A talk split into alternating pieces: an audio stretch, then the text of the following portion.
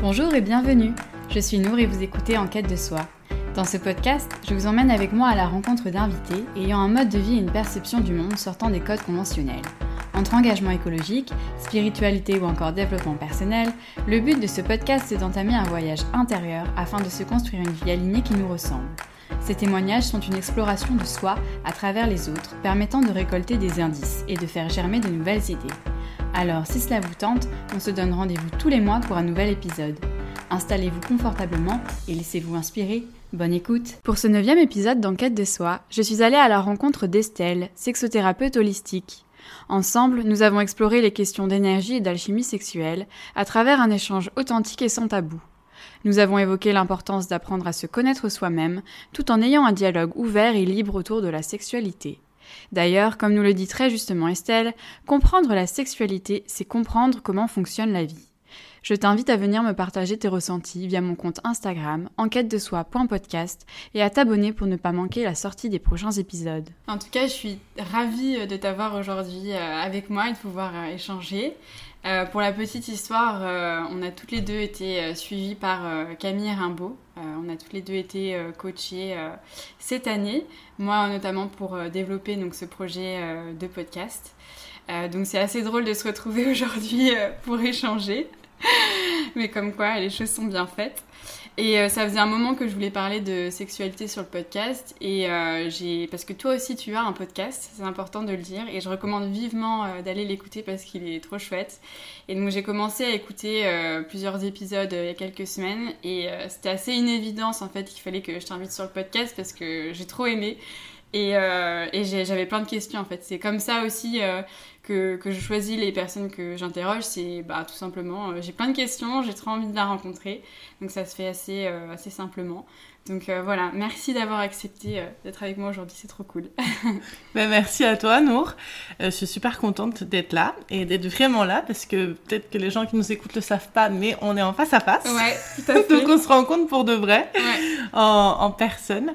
Donc je suis vraiment super contente d'être là et d'avoir cette opportunité de d'être invité sur ton podcast que j'aime beaucoup aussi et que j'écoute aussi. Donc, euh, donc merci beaucoup. Alors je vais commencer par la première question euh, que j'aime bien poser à mes invités pour commencer. Est-ce que tu peux te présenter mais en me parlant de tes valeurs? Après on parlera davantage de ton parcours, de ton cheminement, etc. Mais j'aime bien commencer quand même euh, par les valeurs parce que je trouve que c'est vraiment la boussole dans nos vies qui nous permet de faire nos choix.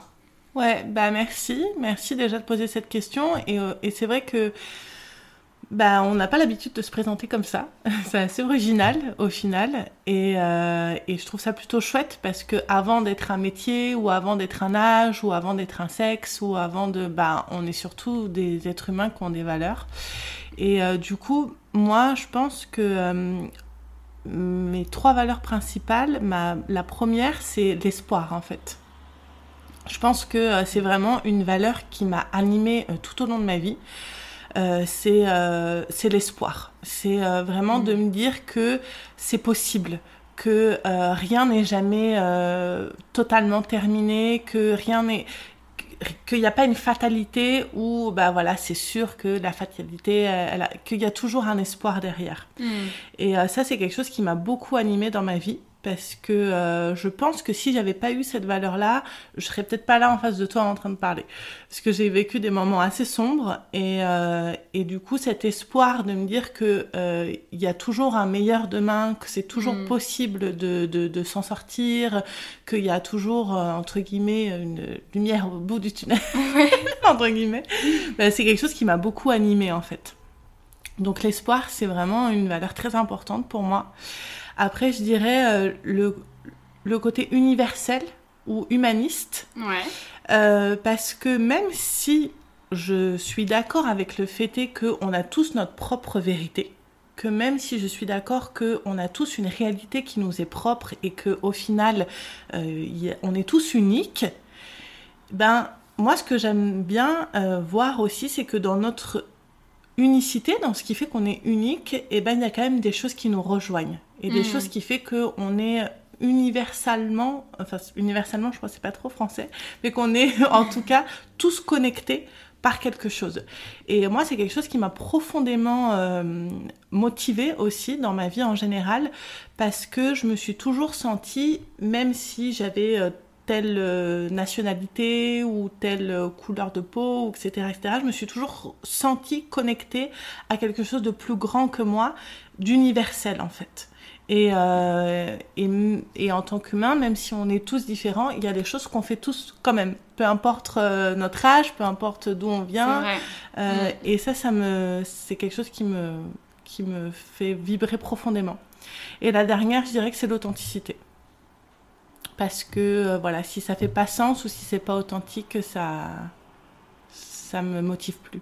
Ouais, bah, ça me parle totalement. euh, je trouve que c'est vrai, euh, cette idée d'universalité, de former un tout. Parce que moi, je m'en suis aussi rendu compte en voyageant. euh, finalement, peu importe la nationalité, le parcours de chacun, on a tous les mêmes besoins, les mêmes envies. Enfin, on reste tous des êtres humains, quoi. C'est ça. Et je trouve que c'est beau de se rappeler de ça parce que bah, moi, c'est le voyage aussi qui m'a fait voir ça. Parce que bah, en réalité, même si on est hyper différents, on parle pas la même langue, on n'a pas la même cult- culture, on mange pas pareil, bah, il y a énormément de choses qui nous rejoignent quand même. Et, euh, et ça, ça me... je trouve ça vraiment beau. C'est vrai.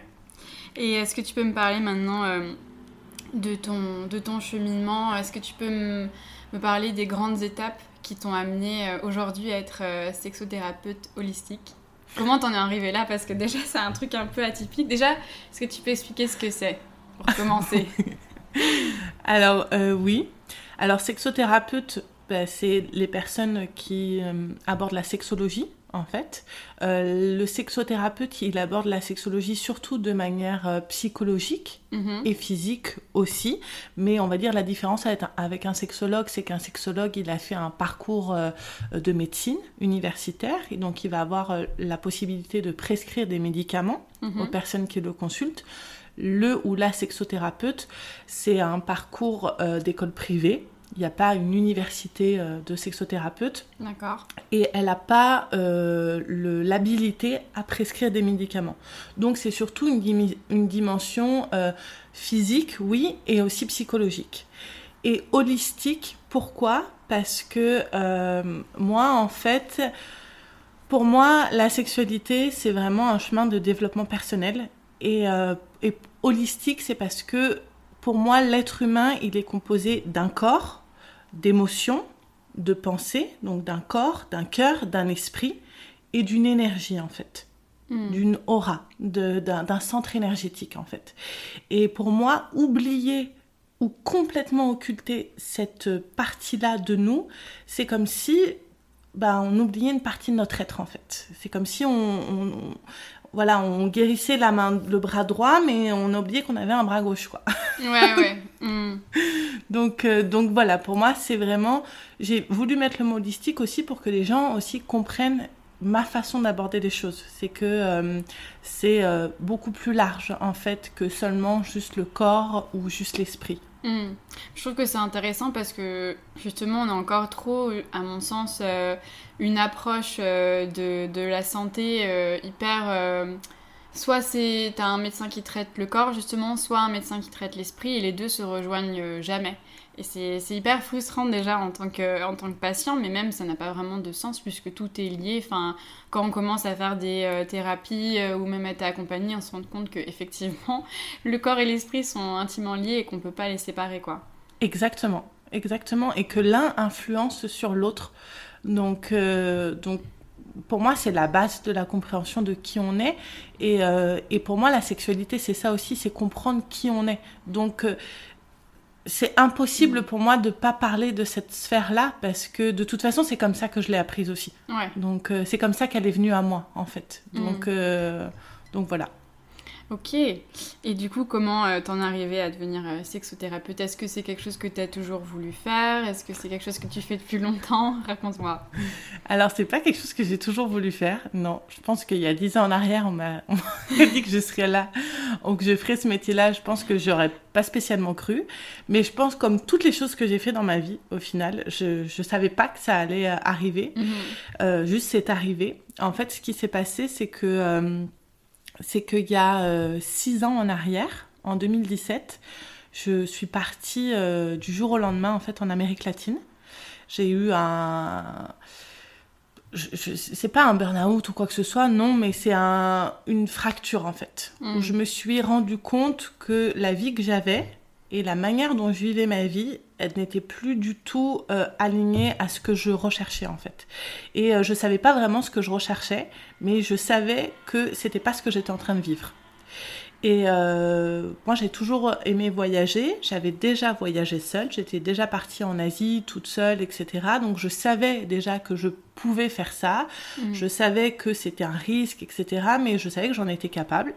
Et euh, j'étais dans un environnement, j'habitais à Paris. J'avais vraiment une vie, euh, voilà, qui me convenait plus, tout simplement. et, et du coup, j'ai décidé de partir. Donc j'ai tout quitté, j'ai quitté mon travail, j'ai quitté mon copain, j'ai quitté mon appartement. Enfin, j'ai vraiment fait un reset total, quoi. j'ai pris un aller simple et je suis partie en, Colombie. Et, euh, et, je savais au fond de moi-même euh, que ce que j'étais en train de faire, c'était totalement irrationnel aux yeux de tout le monde et notamment de ma famille. Je pense qu'à à ce moment-là, il y a beaucoup de gens qui étaient inquiets pour moi. Euh, parce que voilà, ça avait aucun sens. Euh, mais je savais au fond de moi-même que, je, que ce que je faisais, ça avait du sens. Mm. Je ne savais pas du tout ce que j'allais trouver, ce que j'allais faire, ce qui allait se passer. Euh, mais voilà. Et je suis partie. Et en fait, euh, au bout de quelques jours, j'ai rencontré une personne. Voilà, on, on s'est connus, etc. Et puis, on a suivi notre chemin. Et un mois et demi plus tard, j'ai re-rencontré par hasard cette personne voilà, beaucoup dans, dans, un autre lieu en fait, totalement par hasard entre guillemets. Fou. voilà. Et, euh, et, cette personne, euh, c'est un, un, mec et on a commencé à discuter, etc. Et j'ai été assez passionnée par ce qu'il me racontait. Et en fait, il, il venait de sortir d'un temple taoïste où il avait passé sept ans de sa vie. Et je me suis dit, waouh Et ça a commencé à, à m'intriguer. Et euh, on a discuté, etc. Et euh, on a fait l'amour. Et, euh, et, à un moment donné, il me dit, bah écoute Estelle, on arrête quand tu veux, quoi. Je lui dis, bah ok. je veux dire, ça veut dire quoi? Ça, c'est quoi le, c'est quoi le, le, le, le, truc? Et en fait, il me dit qu'il n'éjacule pas, okay. qu'il termine pas l'acte comme ça, que voilà, pour lui, euh, ça a une autre signification. Donc je lui dis ok, j'avoue que j'étais complètement perturbée. Donc on a arrêté l'acte sexuel. Je ne savais pas quoi faire, je ne savais pas à quel moment ça devait s'arrêter. Et en fait là, c'est pour moi le point de départ à tout le reste en fait. Donc j'ai vécu cette nuit-là, je suis retournée dans, mon hamac et j'ai quasiment pas dormi. Je me suis dit mais qu'est-ce qui vient de m'arriver quoi? Je, je, comprenais pas en fait. Et, euh, et du coup, je suis restée. On a voyagé pendant trois ans ensemble. Ah oui. Je suis allée dans ce temple-là, j'ai appris, j'ai appris la philosophie euh, taoïste, j'ai appris l'énergie sexuelle. J'ai compris que l'énergie sexuelle, c'était une énergie de vie qui nous habitait à l'intérieur de nous et euh, qui avait un pouvoir énorme à l'intérieur de nous et qu'on pouvait l'utiliser pour notre vie sexuelle, bien évidemment, pour avoir du plaisir, avoir des orgasmes, etc., pour vivre une vie sexuelle épanouie, mais aussi pour notre bien-être personnel. Mm. qu'on pouvait utiliser cette énergie créatrice à autre chose que seulement du plaisir sexuel.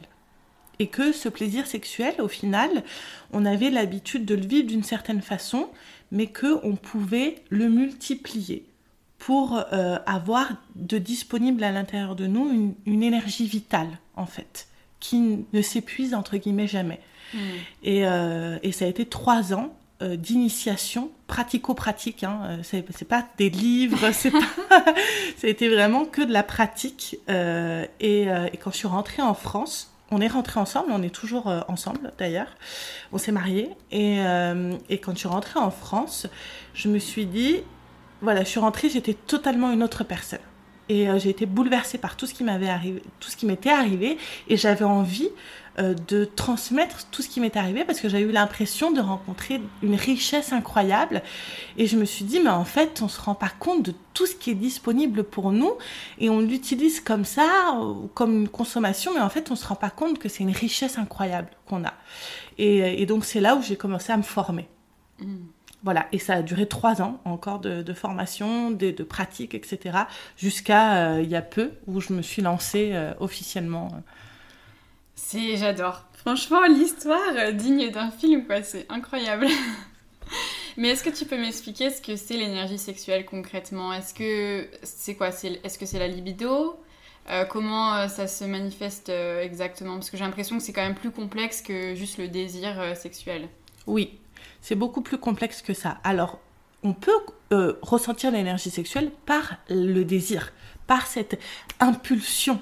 C'est comme un feu. Et d'ailleurs, quand on parle de libido, quand on parle de sexualité, on parle de réveiller la flamme, hmm. on parle de réveiller euh, vraiment la flamme. C'est vraiment le mot que les gens utilisent quand on parle de, sexualité. On dit c'est hot, c'est caliente, c'est il y a cette énergie de feu. Voilà. Et en fait, cette énergie de feu, elle est autant créatrice que destructrice. C'est-à-dire qu'elle peut soit nous réchauffer, soit nous brûler, en fait. Et que c'est une énergie qui qu'on peut du coup choisir d'utiliser bah, pour notre bien ou on peut être contrôlé par elle, en fait. Hmm. Et pour faire très simple, moi, c'est quelque chose que je, dis beaucoup, ça paraît simple aux yeux de tout le monde. Et en fait, c'est simple. C'est ça que moi j'aime aussi, c'est qu'il n'y a rien de compliqué. C'est très simple, en fait. Mais l'énergie sexuelle, c'est l'énergie de la création c'est celle qui a créé le monde, c'est celle qui t'a créé toi, c'est celle qui m'a créé moi, c'est celle qui a créé tout ce qui est en vie. Hmm. Tout ce qui vit, ça part d'un acte sexuel, d'une reproduction.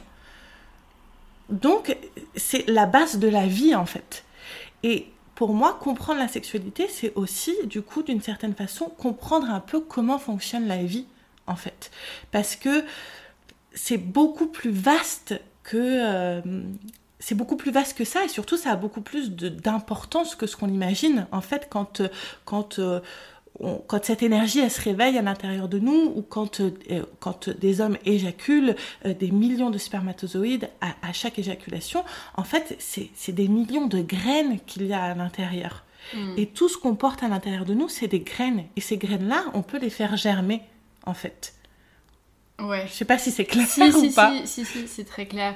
Mais du coup, euh, concrètement, comment on peut euh, la gérer, cette énergie? Enfin, évidemment, je pense que c'est très compliqué. Tu pourrais, bah, justement, dans ton podcast, il y a plein d'épisodes euh, qui, au final, expliquent globalement comment, comment ça se manifeste, comment gérer, etc. Mais juste pour résumer, parce que c'est vrai que l'énergie sexuelle ou le désir, enfin, ça peut autant être enfin, provoquer euh, quelque chose de positif, euh, du plaisir, etc.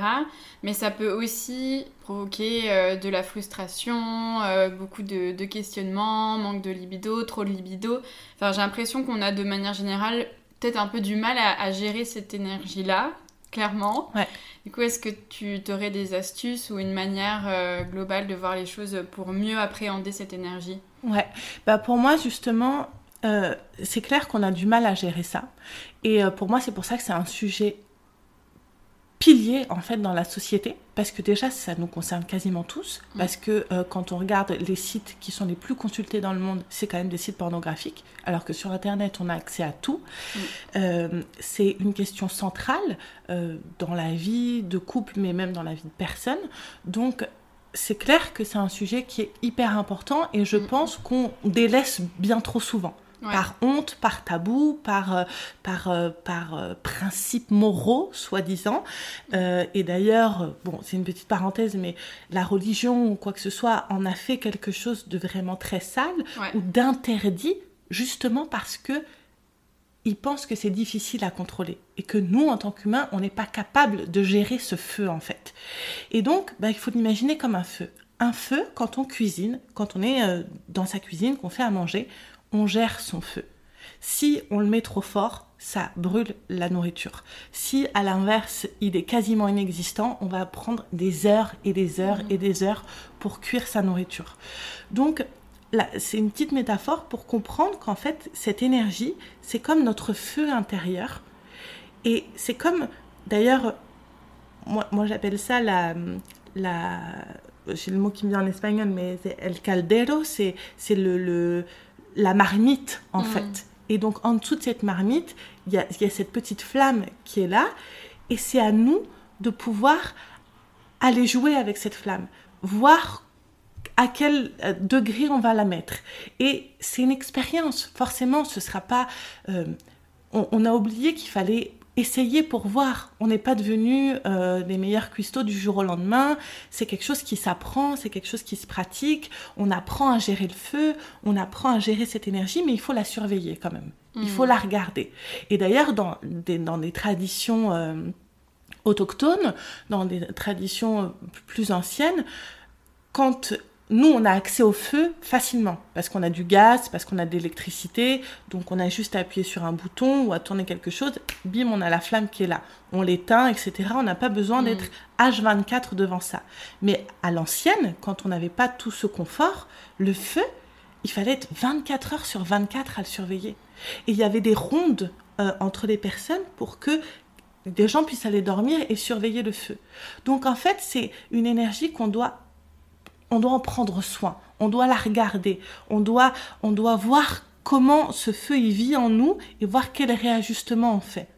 Mais du coup, oui, c'est ça nécessite forcément de, de, se poser et de faire ce travail d'introspection, euh, enfin, ouais, essayer de, de, comprendre, etc., comment on fonctionne. Et c'est d'autant plus dur quand la sexualité, on la vit euh, à deux ou à plusieurs, parce qu'il y a du coup une autre personne en face. Donc euh, comment on communique, euh, comment on appréhende euh, la chose à deux. Et c'est aussi l'une de mes questions, c'est comment, enfin, quelles sont les astuces pour être plus épanoui dans sa sexualité et surtout quand on rencontre une nouvelle personne par exemple. parce que c'est très compliqué quand même la communication, surtout avec une nouvelle personne. Enfin, c'est ouais, on n'est on n'est pas très éduqué encore, je trouve, sur la sexualité. Du coup, c'est vraiment pas évident. Et du coup, il y a plein de blocages, de croyances, de peurs euh, qui vont faire en sorte que ben, souvent notre sexualité, on la subit plus qu'elle nous aide à être épanouie. Donc, est-ce qu'il y a des astuces euh, concrètes, des moyens d'appréhender la chose, surtout quand on rencontre une nouvelle personne et qu'on doit recommencer de zéro?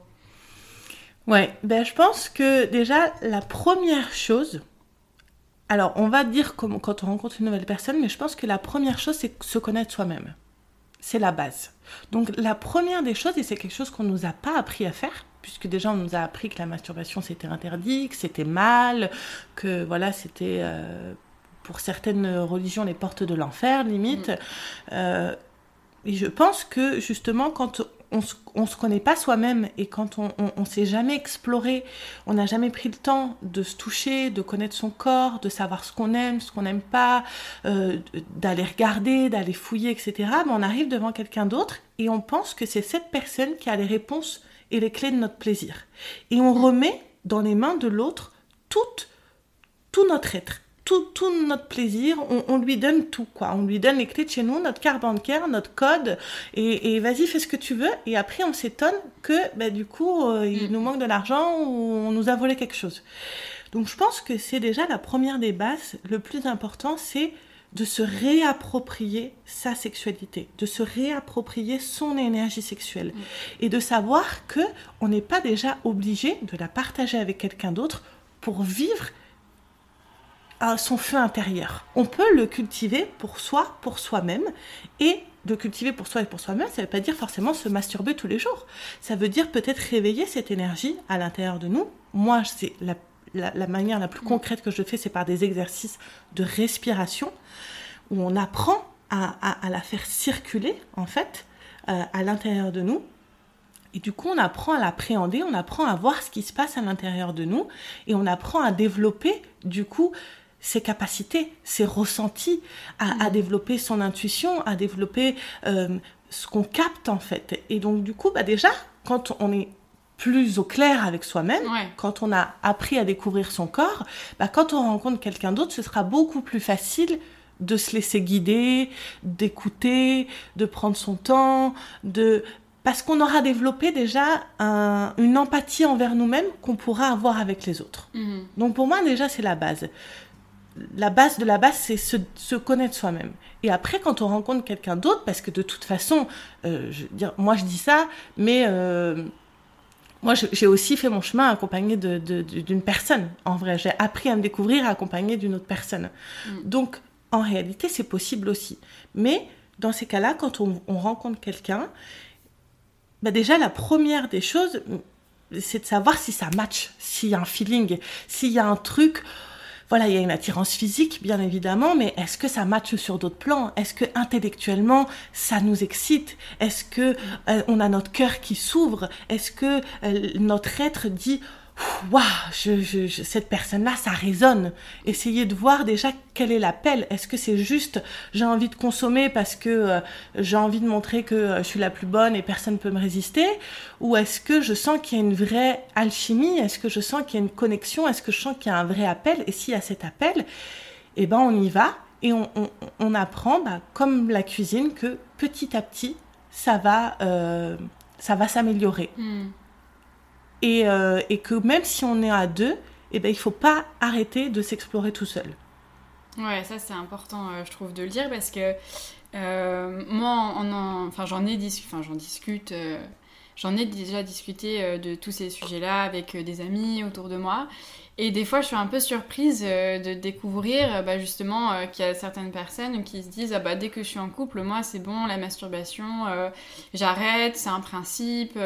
même des, oui des principes de ah c'est pas respectueux ou c'est qu'il y a un problème avec ma sexualité si je continue à me masturber, etc. Alors que Enfin, c'est hyper dommage parce que comme tu dis, c'est un rapport avec soi-même, c'est pour soi avant même que ce soit sexuel pur et dur, quoi. Exactement. Et puis c'est surtout encore une fois, on revient à euh, ne, ne pas tout remettre dans les mains de l'autre, et c'est reprendre une sorte de pouvoir personnel, de se dire, bah, en réalité, euh, c'est comme si on était dans une pièce, euh, bah, là on a deux ampoules, si j'en allume qu'une, bah, ma, la pièce, elle est, elle est moins éclairée que si les deux sont allumées. Donc quand on rencontre quelqu'un, l'idéal, c'est que les deux personnes et leur feu qui soit allumé pour mm. que la rencontre ce soit pas seulement je vais te prendre quelque chose parce que moi je ne l'ai pas mais c'est un échange mm.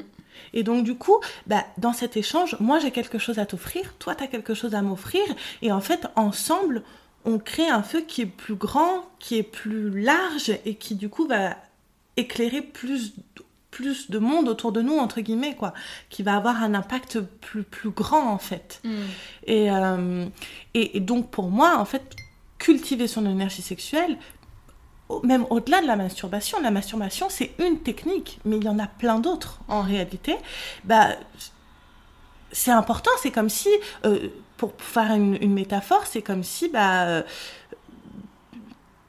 dans un couple, il n'y a qu'un salaire en fait. Il n'y a qu'une seule personne qui. Alors après, c'est un autre sujet, mais, on, mais s'il y a deux salaires, s'il y a deux personnes qui gagnent leur vie, s'il si, y a deux unions, on est forcément plus équilibré. Et, euh, et, si demain il y en a une personne qui s'en va, bah on n'a pas tout perdu non plus. On a toujours notre, nos ressources intérieures en fait. Mm. Ouais, mais après, euh, je pense que ce qui pose aussi problème, euh, c'est un peu, euh, c'est l'ego déjà, l'ego dans la sexualité, dans les rapports qu'on a en général, il est souvent là, parce que, c'est des rapports extrêmement intimes. Enfin, c'est peut-être le moment où on est le plus vulnérable, le plus intime avec quelqu'un. Du coup, souvent, enfin, je pense qu'on se met naturellement un peu une carapace, on se protège, et en plus de ça, euh, euh, par-dessus euh, la sexualité, il y a cette grosse étiquette de performance dans notre société où tout, est, tout est autour de la performance, il faut être un bon coup, sinon c'est la honte. Enfin, il y a plein de sentiments pas hyper chouettes autour de la sexualité qui fait que c'est aussi dur justement d'être soi-même et de, de, de, laisser cette énergie circuler, de communiquer et tout, parce qu'il y a cette, ouais, cet ego et toutes ces peurs autour autour du sexe, quoi, et c'est dommage. Hmm. Mais déjà, bah, merci de dire ce que tu dis parce que c'est exactement ça. Et moi, il y a un truc que je dis souvent, et c'est pour ça que la sexualité, ça me passionne, parce que pour moi, c'est à la fois notre plus grande puissance et hmm. notre plus profonde vulnérabilité. Ouais. C'est là où on, on a une puissance incroyable avec la sexualité mm. parce que ça nous a créé. Rien que ça, c'est waouh. Parce que quand on a une personne qui parfois, euh, je sais pas moi, est, euh, mal, euh, il suffit que ou, est en mauvaise santé ou une personne un peu vieille, etc. Il suffit qu'il y ait euh, quelque chose qui vienne réveiller cette énergie en elle, et bim, les yeux s'allument, euh, l'étoile revient, la vie reprend, le feu se remet en route. Euh, qu'est-ce qu'on a été capable de faire par amour, euh, par, par cette énergie sexuelle qui nous, qui nous, qui nous, qui nous, qui est à l'intérieur de nous, en fait. C'est une puissance incroyable et en même temps, c'est notre plus profonde vulnérabilité parce que mm. quand on est nu devant quelqu'un, bah on est nu, on est fragile, on peut avoir des coups, on peut euh, et quand on est nu physiquement, émotionnellement et qu'en plus on dit la vérité, on est hyper vulnérable. On est hyper vulnérable. Mais en même temps, c'est dans cette vulnérabilité que on devient authentique. Et c'est pour ça que du coup, bah, choisir quand même ses partenaires, avec des gens avec qui on a un minimum de résonance, avec qui intellectuellement ça fonctionne, avec qui on a eu quand même un échange au préalable, euh, avec qui il y a quand même un feeling, et pas juste parce que euh, c'est la meuf la plus bonne de la soirée, ou parce que c'est euh, le mec du moment qu'il faut absolument, ou parce que voilà c'est la star, ou je sais pas quoi. Bah du coup, quand on, on rentre dans l'intimité avec quelqu'un et qu'on a eu une, quand même une petite connexion avant, mm. bah, du coup, ça se passe différemment. C'est là où on rentre dans des sphères qui sont pour moi nutritives, en fait. Ouais, tout à l'heure, tu as évoqué l'alchimie sexuelle. Qu'est-ce que c'est exactement l'alchimie? Bah, alors, pour moi, l'alchimie, c'est en gros, l'alchimie, c'est partir d'un état brut vers un état sublimé. C'est le plomb transformé en or, tout mhm. simplement. C'est la, la définition basique de l'alchimiste. Et pour moi, l'alchimie sexuelle, c'est vraiment ça, en fait. C'est partir d'un état tout à fait lambda, on va dire, de... Euh, euh, voilà, il est 23 heures, on va se coucher, on se met dans le lit, bon bah voilà, c'est le moment. c'est le moment, il faut y aller. Euh, où du coup, la sexualité, ça devient une obligation, ça devient, mhm. ça devient un poids, ça devient effectivement cette performance où pour moi, on est dans des sphères qui sont quand même qui, qui, sont honorables parce que on apprend grâce à ça. C'est mm. pas, on rejette pas, mais qui sont un peu lourdes, qui sont un peu pesantes, qui sont un peu très terre à terre où on se sent obligé, où il faut jouer un rôle, etc. Et, et, où cet état-là, on le sublime vers autre chose. Et, pour moi, le sublimer, c'est en fait le diriger vers ces autres centres énergétiques. Donc, c'est aussi physiquement parlant, de manière concrète, bah, plutôt que d'avoir toujours euh, un orgasme de tension, qui est ce qu'on qu'on expérimente la plupart d'entre nous, c'est-à-dire qu'on a, on a une pression, on a une pression, on a une pression, on a une pression, et pas, ça explose, une éjaculation ou un petit relâchement, parce que nous les femmes, on n'a pas de... Enfin, on peut éjaculer, mais on n'a pas d'éjaculation mm. avec... On perd pas nos ovules, on va dire, à chaque rapport sexuel. Euh, où cette pression redescend, bah, plutôt que de toujours la faire redescendre vers cette euh, sphère-là, c'est la sublimer pour qu'elle vienne nourrir nos centres énergétiques à l'intérieur de nous. Et qu'elle vienne nourrir notre cœur, notre conscience. Et euh, dans certaines traditions, notamment euh, asiatique, notamment dans le tantra ou dans le taoïsme, c'est l'illumination de l'être en fait. Et comment tu accompagnes euh, tes clientes euh, ou clients? Quelles sont tes méthodes? Tu en as un petit peu parlé, mais concrètement, comment ça se passe quand tu es en séance avec des clients? Alors généralement une séance, genre une séance mm. unique, parce que je fais des accompagnements sur deux ou trois mois. Donc ça c'est un package entre guillemets que les gens vont s'offrir pour faire un voyage plus qu'une séance, mais on peut aussi juste travailler en une séance. Généralement, c'est divisé en trois parties. Donc la première partie, c'est de l'écoute. C'est de la thérapie, entre guillemets, c'est écouter les gens, tout simplement, parce que mhm. rien que ça, rien que d'avoir un espace où on peut tout dire, tout parler, où tout est entendable, où on peut tout entendre, où on peut tout écouter, ce qui n'est pas toujours facile dans la sexualité, puisque mhm. elle est très brimée, mine de rien. Il y a des choses qui sont ok, il y a des choses qui ne sont pas ok. Et c'est important hein, qu'on apprenne ça, mais, mais du coup, on peut avoir honte de parler de ce qui nous arrive. Donc déjà, c'est un espace où les gens vont tout déposer voilà, leur réalité, tout ce qu'il y a, tout ce qui s'est passé, tout ce qu'on pense de nous, tout, tout, ce qui a été généré, parce qu'en réalité, nos croyances, tout ce qu'on pense, ça va énormément conditionner notre réalité. Donc déjà, c'est cet espace-là. Après, il y a un espace euh, de coaching, on va dire, où du coup, après avoir écouté attentivement la personne, je vais, on va aller creuser. Donc je vais mm. aller poser des questions spécifiques par rapport à ce que m'ont dit les gens pour aller encore plus profondément dans, dans la thématique, pour comprendre encore mieux la personne que j'ai en face de moi et qu'est-ce comment l'aider en fait euh, au mieux. Et la dernière partie, généralement, c'est une pratique. Mhm. Donc on va faire une pratique soit de visualisation, soit de respiration, soit euh, si c'est une pratique plus intime, je vais inviter la personne à ce qu'elle-même, après chez elle, elle fasse certaines choses. On va passer dans l'action, on va passer dans le corps. Parce que euh, sinon, ça, ça, reste trop mental ou ça reste trop euh, dans une sphère, entre guillemets, éthérique et on a mhm. besoin de revenir au corps aussi pour que ce soit matière en fait. Et que justement on la vive après à l'intérieur de nous, enfin qu'on la vive concrètement quoi, dans notre vie. Ouais. Et je suis curieuse, c'est plutôt euh, jusqu'à maintenant des gens de, de quel âge? Est-ce que c'est plutôt des jeunes euh, des... Enfin, je serais très curieuse de savoir, tu vois, qui euh, consulte quelqu'un comme toi Eh bien, jusqu'à maintenant, c'est des personnes entre 25 et 50 ans. Ok. En, en moyenne. Mais du coup, pourquoi la sexualité, c'est si tabou? Parce que tu vois, euh, les personnes qui te consultent de 25 à 50 ans, ok, mais euh, la sexualité, on la découvre beaucoup, beaucoup, beaucoup plus tôt qu'avant. Et du coup, pourquoi, euh, enfin, selon toi, tu penses que la sexualité, c'est si tabou?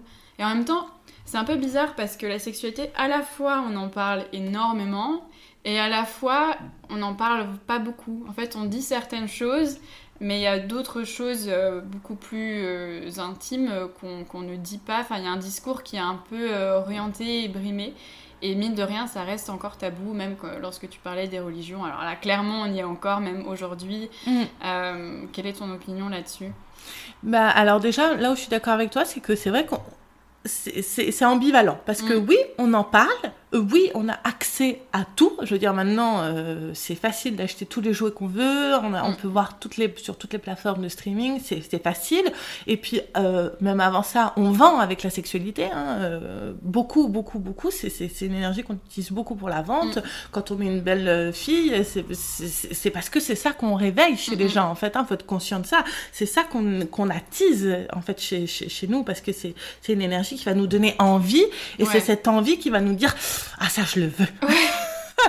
et je le veux, je le prends quoi. Mm. Et donc forcément, c'est c'est c'est c'est à la fois hyper présent parce que la, la, société est hyper sexualisée et à la fois c'est quand même hyper tabou. Et moi je pense que ça c'est pour moi la base du tabou, ça vient déjà du fait que on n'en parle jamais avec nos parents. Parce qu'il y a une phrase aussi que je dis souvent, pour moi c'est une aberration qu'on ne puisse pas être à l'aise et qu'on ne puisse pas parler de sexualité avec nos parents, alors que c'est l'acte même qui fait qu'on est sur Terre. Mm.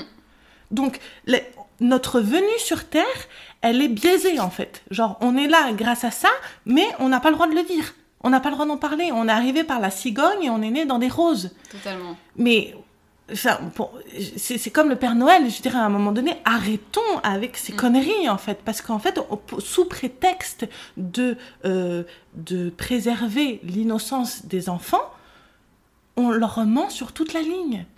Et donc forcément, bah après, les enfants, ils arrivent à l'adolescence, euh, mais même bien avant. Hein. moi, quand j'avais trois ans, je me touchais. Hein, enfin, je veux dire, c'est très très très très mm. jeune. dire ça, ça, ça, me fait bien rire quand on parle d'innocence. Hein. Euh, moi, je me frottais sur mes sur mes peluches. Euh, enfin, il y a aucune honte à ça. Tout le monde l'a fait, sauf mm. que on n'en parle jamais.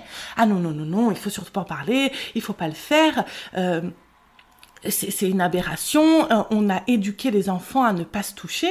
Euh, J'ai fait un, un, épisode qui s'appelait Arrête de te masturber sur la masturbation parce que j'aime pas ce mot, moi, masturbation, euh, parce que c'est un, mot qui, en fait, quand on regarde l'étymologie, qui est très négatif. Parce mhm. que la masturbation, en fait, c'est euh, se souiller soi-même l'étymologie de, ah ce mot-là. Et en fait, il n'y a pas si longtemps que ça, il y a 100 euh, ans en arrière, hein, c'est hier, hein, il n'y a pas si longtemps que ça, mm. et eh ben, on éduquait les enfants, c'était interdit. On, leur mettait des fois même des camisoles pour pas que les mains se touchent les parties génitales. Donc forcément, c'est nos ancêtres, c'est ce qui nous a été transmis. On n'a jamais parlé de ça. Moi, j'en ai jamais, j'en ai jamais parlé avec mes parents. J'avais même honte de dire à mon père que je voulais être sexothérapeute. J'avais peur de ça. Et mes parents en ont mais encore moins parlé avec mes grands-parents et mes, mes, mes grands-parents encore moins avec leurs arrière-grands-parents. On n'en a jamais parlé. Et tout ça, effectivement, ça sort de la religion. C'est un des points centraux euh, qui fait qu'on n'en a jamais parlé, parce que soi-disant pour être pur, il fallait être vierge.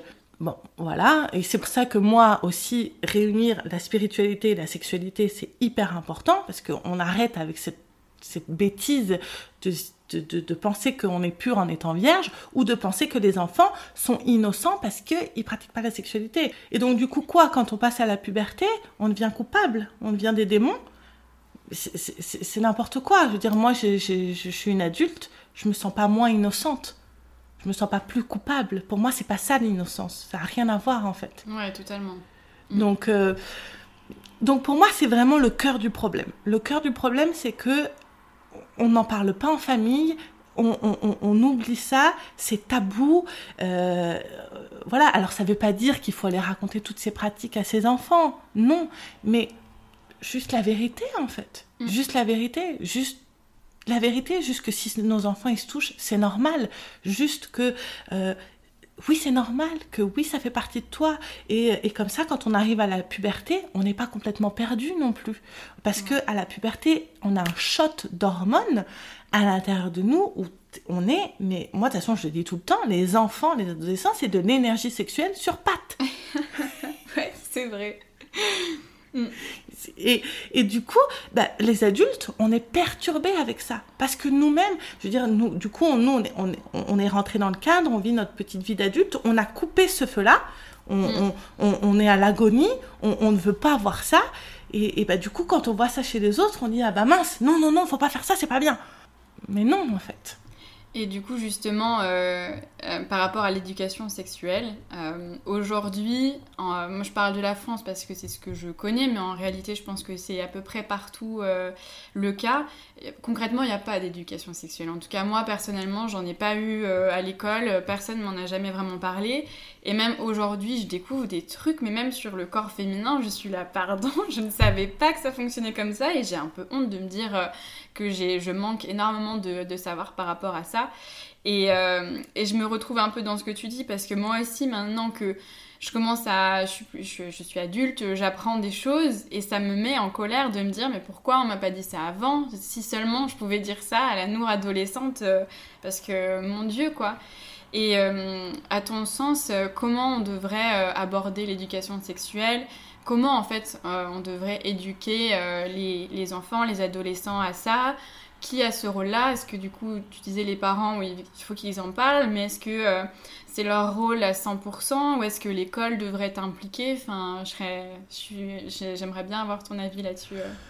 Moi, je pense que euh, c'est le rôle des parents, ouais. Je pense que c'est important que les parents parlent. Je pense que c'est important que ce soit un peu plus fluide. Alors mm. voilà, il n'y a pas besoin de, on n'est pas obligé de raconter toute son intimité, comme on peut dire aux enfants, tu n'es pas obligé de raconter toute ton intimité non plus. Que voilà, c'est important de rappeler ces sphères intimes, mais c'est important que ce soit quand même un peu plus fluide dans la famille. Je veux dire que euh, voilà, ce soit un peu plus normal, qu'on en parle un peu plus avec facilité, déjà qu'on arrête de dire des mensonges, qu'on arrête déjà euh, d'éviter le problème euh, de bah, papa, maman, comment on fait les bébés?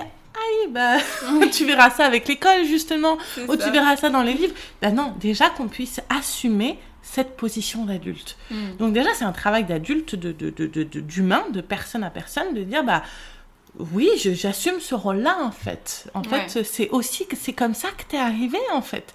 Enfin, ouais, en fait, voilà. Donc, je pense que c'est déjà important que ce, l'affaire familiale reprenne ce pouvoir-là, en fait, cette, cette éducation-là, et l'école aussi l'école aussi parce que c'est important que les enfants ils aient aussi d'autres sons de cloche et qu'ils puissent avoir d'autres référents parce que on n'est pas toujours à l'aise justement de tout raconter avec ses parents que des fois c'est plus facile de parler à des personnes extérieures. Donc dans l'école il y a une structure euh, il y a des gens il y a des professionnels euh, qu'on en parle mm. que euh, que ce soit qu'il y ait des référents en fait qu'il y ait des référents, soit que ce soit des référents extérieurs qui viennent faire des ateliers plusieurs fois par an, soit que les professeurs soient formés à ça. Après, euh, je pense aussi que c'est bien qu'il y ait des référents extérieurs parce que un, un professeur euh, mm. ou un maître d'école, il a déjà beaucoup de choses à savoir, il a déjà beaucoup de choses à apprendre. La sexothérapie, la sexologie, c'est quand même tout un monde en particulier, donc qu'il y ait des ateliers plusieurs fois par an et que ces ateliers-là soient adaptés à l'âge des enfants. On va pas parler de la même manière à un enfant qui a 3 ans qu'à un adolescent de 15 ans. Donc je pense qu'il faut s'adapter en fait à, son public et, euh, et, et, puis bah aussi accepter que euh, les enfants, même s'ils ont 3 ans, bah euh, alors après, c'est peut-être jeune pour, pour parler de, de mots très concrètement, mhm. bien évidemment. C'est pour ça qu'à cet âge-là, c'est plus la sphère des parents. Voilà, que si ton enfant il se touche, c'est normal que euh, que euh, voilà, sans forcément et attendre aussi que les enfants du coup nous posent des questions. Mm. Par exemple, on dit quand est-ce que c'est le bon moment de, de, parler de sexualité avec des enfants? Bah quand ils demandent, tout simplement. En fait, quand, est-ce que c'est le bon moment euh, de faire bah, Quand il en a envie. S'il te pose des questions, c'est que c'est le bon moment pour lui ou pour elle d'entendre des réponses. Mm. Voilà. Ouais, je suis assez d'accord avec ça, mais même le fait qu'on devrait en parler euh, à plusieurs euh, étapes de la scolarité, pas juste à un moment ponctuellement. Enfin, je sais que en seconde, il y a une visite médicale avec l'infirmier où on aborde très très rapidement éventuellement euh, des questions un peu plus sur la contraception, etc.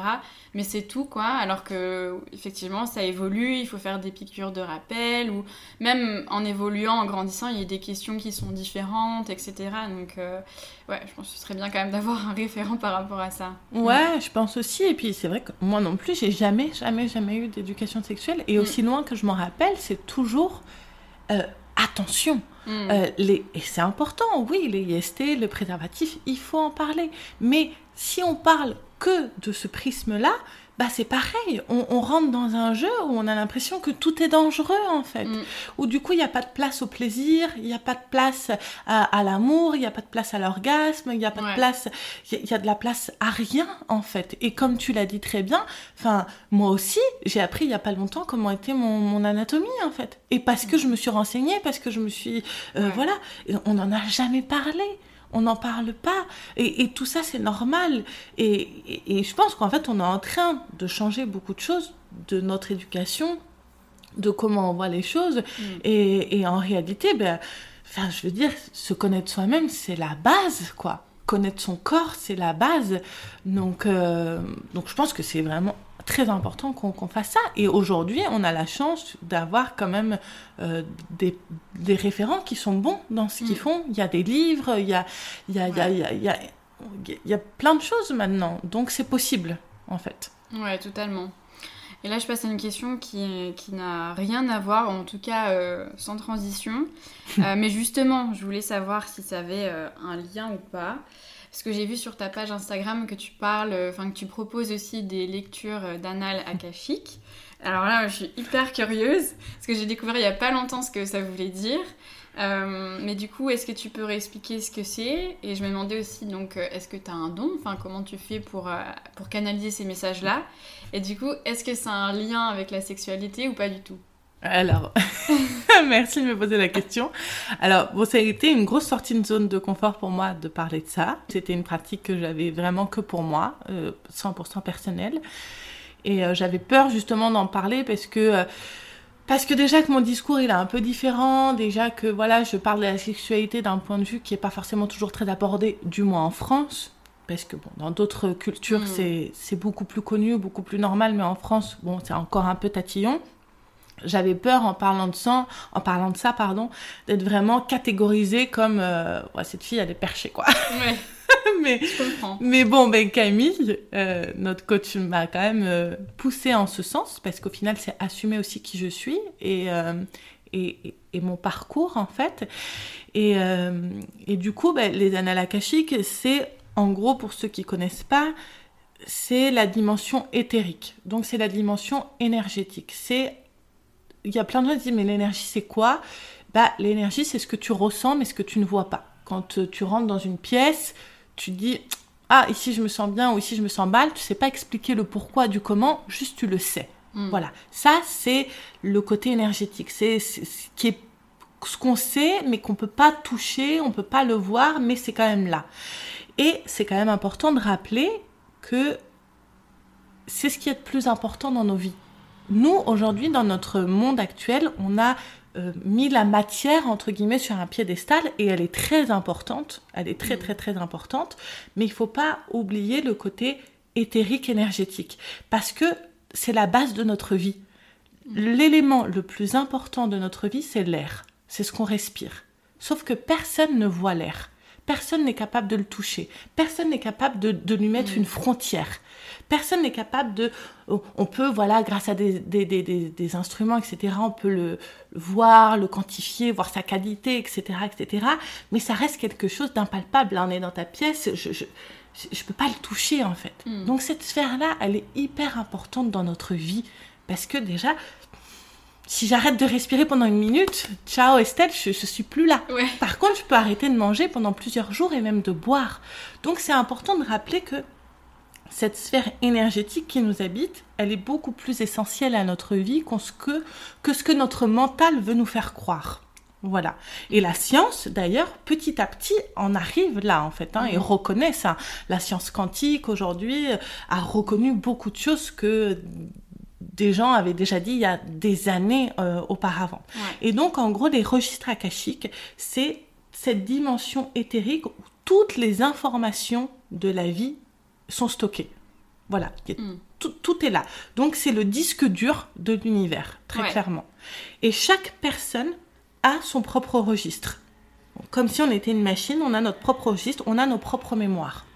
Donc, euh, donc après, ben, effectivement, il faut avoir une ouverture d'esprit assez large pour comprendre que on a eu plusieurs vies, que euh, euh, on, on a des bagages, ou même sans aller forcément dans penser qu'on a eu plusieurs vies, bah, que en fait, ce que nous ont donné nos parents, on l'a, on, on- on a cette charge en nous, on a, on a une prompte éne- énergétique, on a, on a déjà quelque chose qui est, qui est là en fait. Ouais. On a ce disque dur qui est là. Et aller dans les registres, c'est aller dans cette partie de ces registres-là, de cette information-là, pour comprendre notre vie actuelle, en fait.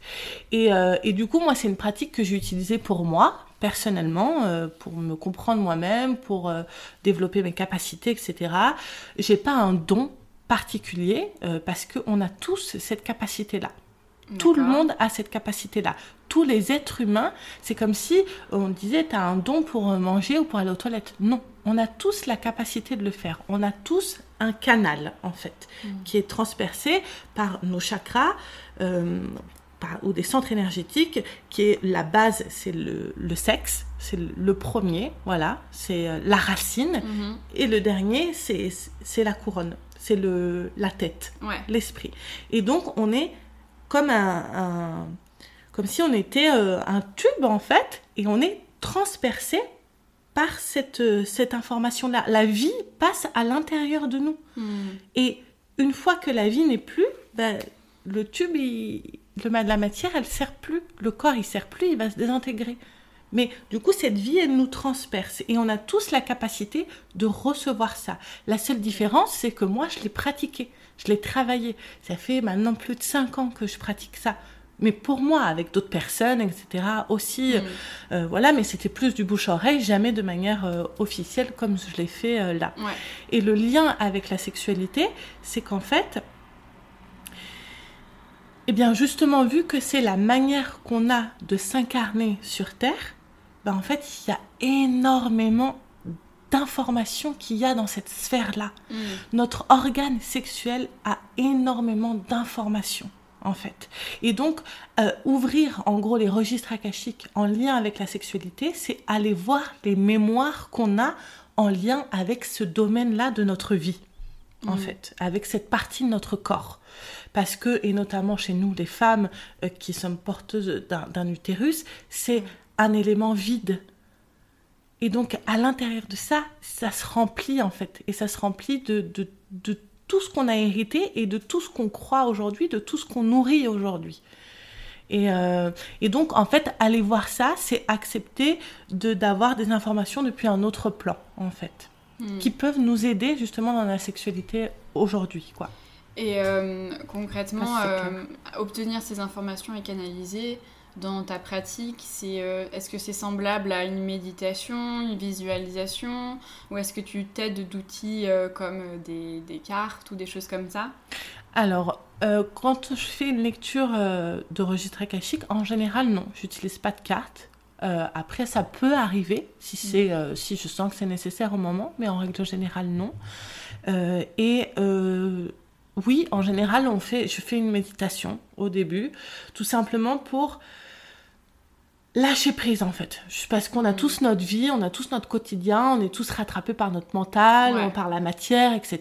Et c'est ok, hein, c'est normal. Hein. Enfin, pour moi, la matière, elle est hyper importante. Et pour moi, mon but, c'est justement que la matière se façonne différemment, que la réalité, on la vive ici, dans notre corps, quoi.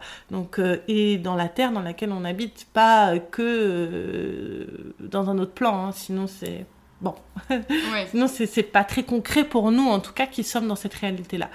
Donc euh, au début, on fait quand même une méditation juste pour laisser derrière nous, bah voilà, un peu toutes ces charges, etc., pour se connecter à une autre partie de nous-mêmes, à notre âme, on pourrait dire, à voilà cette partie de nous-mêmes qui est un peu plus grande que seulement notre petit mental ou notre mm. petit ego, qui, est nécessaire à notre vie, hein, mais voilà. Donc on fait une petite méditation. Après, moi, je, fais une petite formule d'ouverture pour euh, ouvrir euh, les, annales euh, akashiques, les registres akashiques. Et ensuite, l'information vient. Et l'information, elle vient par différents canaux. Donc soit ça peut être une vision, soit ça peut être un ressenti, soit ça peut être quelque chose que j'entends. Et généralement, je prends un petit temps d'introspection juste pour voir ce qui vient et ensuite je dis à la personne. Et donc j'ai un temps où à la personne je lui dis tout ce qui arrive, tout ce que je vois, tout ce que je ressens, tout ce que voilà. Et après je lui demande est-ce que ça fait sens? Hmm. Est-ce que ça lui parle? Est-ce que c'est est-ce que est-ce que c'est ok? Est-ce que je suis à côté de la plaque ou est-ce que est-ce que ça résonne avec elle? Et là, elle, me, elle commence à me dire si oui ou si non, et si elle a d'autres questions, etc. Et après, on va comme ça dans la séance. Je trouve ça fascinant. J'aimerais trop, j'aimerais trop voir et j'aimerais trop faire ça. C'est trop bien euh, et, je trouve ça chouette euh, que tu aies plusieurs euh, façons d'aborder ton accompagnement, ton coaching, tu as plein de méthodes et tout, donc c'est hyper riche. J'ai deux dernières questions. donc l'avant-dernière question, c'est si tu pouvais te retrouver devant Estelle enfant, qu'est-ce que tu aimerais, ou adolescente d'ailleurs, mais la Estelle d'il y a quelques années en tout cas, qu'est-ce que tu aimerais lui dire au vu de tout ce que tu as appris en chemin? Alors, juste avant de, répondre, je voudrais juste dire que euh, moi, cette pratique-là des registres akashiques, je mm. l'utilise dans, ma, dans, mes, dans mes accompagnements, mais que pour les personnes qui veulent. Ouais. C'est pas une obligation. C'est pas mm. quelque chose, euh, on est obligé de faire ça. S'il y a des personnes qui.